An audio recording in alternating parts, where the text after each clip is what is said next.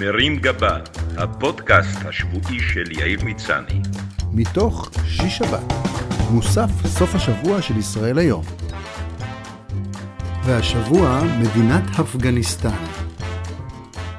אחרי חודשים שבהם למדנו שעם ישראל יודע להפגין ושמפגינים עיקשים יכולים להשיג הישגים, בשבוע שעבר מרבית ההפגנות יצאו לחופשה ופינו את הבמה לטילים מעזה ולריקודים של נועה קירל באירוויזיון. מה שאפשר מבט מרחוק לעבר צורת הבילוי המתפתחת ביותר בישראל השנה. כאזרח שווה זכויות ומפגין מהשורה, אגרתי כמה תובנות על עולם ההפגנות והמפגינים, ואני מגיש לכם אותם כאן בליווי דגל מתנפנף. המסקנות טובות לכל מפגין באשר הוא, גברים ונשים, ימין ושמאל, מרכז או פריפריה, על הגשר או מתחתיו, דתיים וחילוניים, סטרייטים או להט"ב, אשכנזים וספרדים, ערבים ויהודים, שוטרים וסוסים. ההמלצות מחולקות חינם למפגינים שומרי חוק, ללא אלימות, ללא גז מדמיע וללא שימוש בחפצים חדים או שפה נמוכה.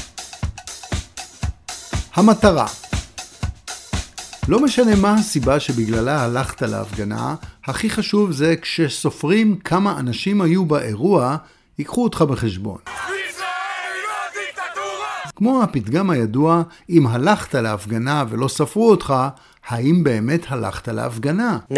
עדיין לא הבנתי איך בדיוק יודעים כמה אנשים נכחו בהפגנה. האם מאכנים וסופרים את כמות הטלפונים הסלולריים במקום? והאם במקרה כזה, במקום ללכת בעצמי להפגנה, אני יכול לשלוח חבר עם שני סלולרים ולהישאר על הספה בבית? No. האם מחשבים את כמות האנשים פר מטר מרובע על סמך צילומי הרחפן? או ששואלים את מוכר הבייגלה במקום כמה הוא מכר היום ומכפילים בעשר. בכל מקרה ההפגנות הופכות כל ישראלי שבקושי יודע מה זה מטר מרובע למומחה עולמי בספירת מפגינים שיודע לחשב את המספר המדויק של המפגינים באירוע כולל חיות מחמד, להסביר למה המספר שהמשטרה נתנה מוטעה ולנתח אותו מזהה מגמת ירידה, עלייה, עייפות, התלהבות אצל המפגינים. מכיוון שכמו כל דבר, הישראלי רק רוצה תכלס ולדעת כמה, כמה ומי ניצח, הוויכוחים סביב השאלה באיזו הפגנה של איזה צד היו יותר אנשים, כבר נהיו פופולריים מהוויכוחים על נושא ההפגנות עצמו. הלוקיישן בדרך כלל המארגנים בוחרים באתר רחב ידיים שיכול להכיל קהל גדוש ושיש בו גם גישה לסוסים. בניגוד להופעות שבהן ברור שעדיף לתפוס מקום ליד הבמה שיאפשר לך לראות את הזמר הנערץ עליך מקרוב, לא בטוח שזה נכון גם בהפגנה, שם נמצא על הבמה איזה פרופסור מאוניברסיטת בר מינן שנואם על החשיבות של פסקת ההתגברות עם כריזמה של צנצנת מיונז. מכיוון שמקובל להפגין במקום עם משמעות, לא מעט הפגנות התקיימו מול הכנסת, מעון ראש הממשלה בבלפור, כיכר רבין או הבית של אהרון ברק.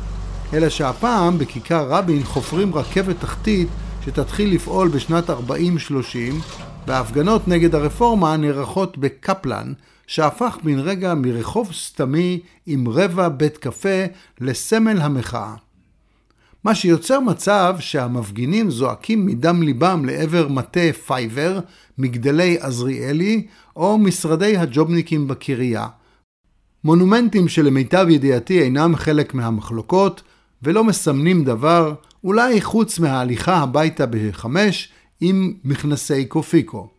אם כבר מדברים על קפלן, מסתבר שאליעזר קפלן, האיש שעל שמו נקרא המותג הלוהט, היה פעיל ציוני, חבר כנסת ושר, שפתאום הפך לסלב, ואני מקווה שהוא חוגג על זה בגיא פינס של העולם הבא, ולא רואה את קרליבך ושאול המלך ממטר. ההיבט החברתי כבר אמר מי שאמר שההפגנות הן הבילוי והמסיבה הכי טובה בעיר. סרט יכול להיות מאכזב, הצגה יכולה לשעמם, ומסעדה זה יקר. לעומת זאת, ההפגנה היא בחינם, תמיד יש הפתעות, פוגשים חברים שלא ראית שנים, יש באוויר תחושה של חשיבות עצמית ומטרה משותפת, ואפילו פוטנציאל למצוא חתן או כלה.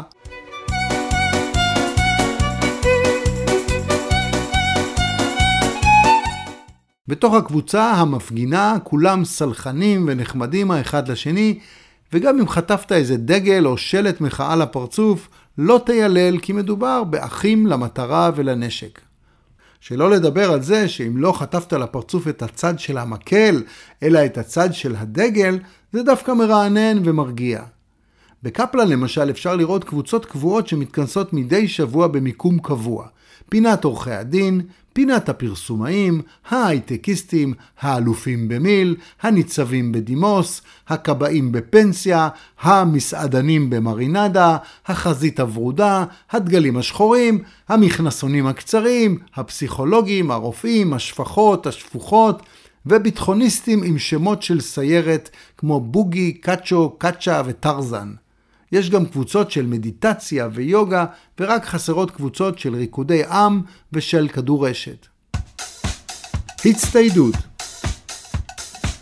כדאי להגיע להפגנה מוכן עם בגד שלא יהיה קר או חם מדי, שהוא לא מהודר מדי, כי לא באת לבלות, אבל גם לא מוזנח מדי, כי בכל זאת הולכים לראות אותך מאה אלף איש. אתה עומד לפגוש הרבה מכרים, כולל כאלה שלא ראית עשרים שנה, ואולי אפילו למצוא שידוך. לא מומלץ להתגלח ולהתאפר, כי אתה לא בפרמיירה, אלא בעיצומו של מאבק על עתידה של פניה של המדינה, אז שלא ייראה שהקדשת יותר מדי זמן לפנים שלך. נעלי עקב זה גם לא נוח וגם מפונפן מדי למהפכה. וגם כפכפי אצבע לא מתאימים לאירוע, הם משדרים נינוחות וסטלבט, לא סתם אני לא זוכר צילום של צ'ה גווארה עם האצבעות של הרגליים בחוץ. מנגד, נשיאת דגל, מגפון או תוף משדרת עלייה של שלב נוסף ברצינות ובמחויבות שלך למאבק, ומבהירה שלא סתם עברת במקרה ברחוב ואתה ממש חלק מהעניין. בעניין הדגל, חשוב שהמוט לא יהיה ארוך, אך קליל, והדגל מרשים אבל נונשלנטי, כמו ג'ינס משופשף ולא חדש מדי. מעט לכלוך וכתמי בוץ יקנו לך מראה של מהפכן ותיק שכבר נלחם בשוחות ובאיילון, ולא של מישהו שלפני שעה קיבל את הדגל שלו במשלוח מאלי אקספרס. המסרים החלק היפה בהפגנות של התקופה האחרונה הוא שהן מאפשרות יצירתיות. כמו בבישול, גם בשלטים בהפגנות יש עדיפות למי שבישל וחשב על המתכון בעצמו ולא קנה משהו מוכן. החובבנים הסתפקו בשלטים מודפסים שחולקו בפינה עם מסרים פשוטים כמו נאמנים למגילת העצמאות, אבל כדי לקבל הערכה מהסביבה, תצטרך להסתובב עם שלט עבודת יד שעליו עמלת כל השבת, עם סלוגן מבריק שניסחת במשך כל השבוע. סיסמאות קליטות במיוחד, או כאלה שלמנסח שלהם יש מגפון חזק במיוחד, יזכו לכך שהם משתתפים בהפגנה יזעקו אותם בקצב. יריב לוין, פה זה לא פולין, או לחילופין, שמחה רוטמן, יותר כוכב מדסטין הופמן. בעניין הלחנים בהפגנות דווקא פחות מקפידים על מקוריות או על חוקי זכויות יוצרים, ורבים עושים שימוש בתבניות מוכרות של שירים ידועים. כדאי להזכיר לזמרים של קפלן שהשיר דמוקרטיה או מרד יושב על תבנית המנגינה של Seven Nation Army של להקת ה-White Stripes.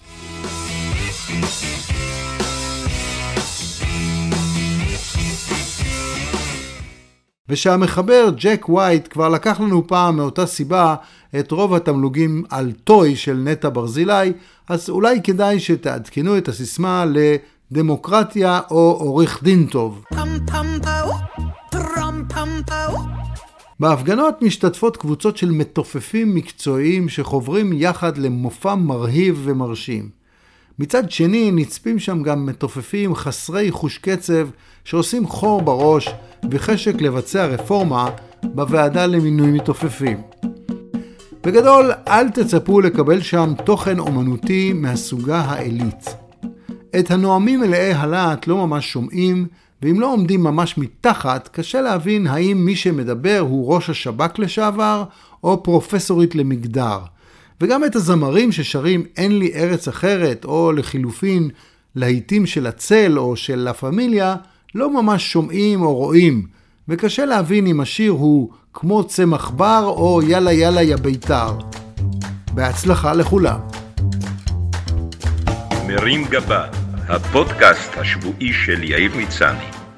מתוך שיש שבת, מוסף סוף השבוע של ישראל היום.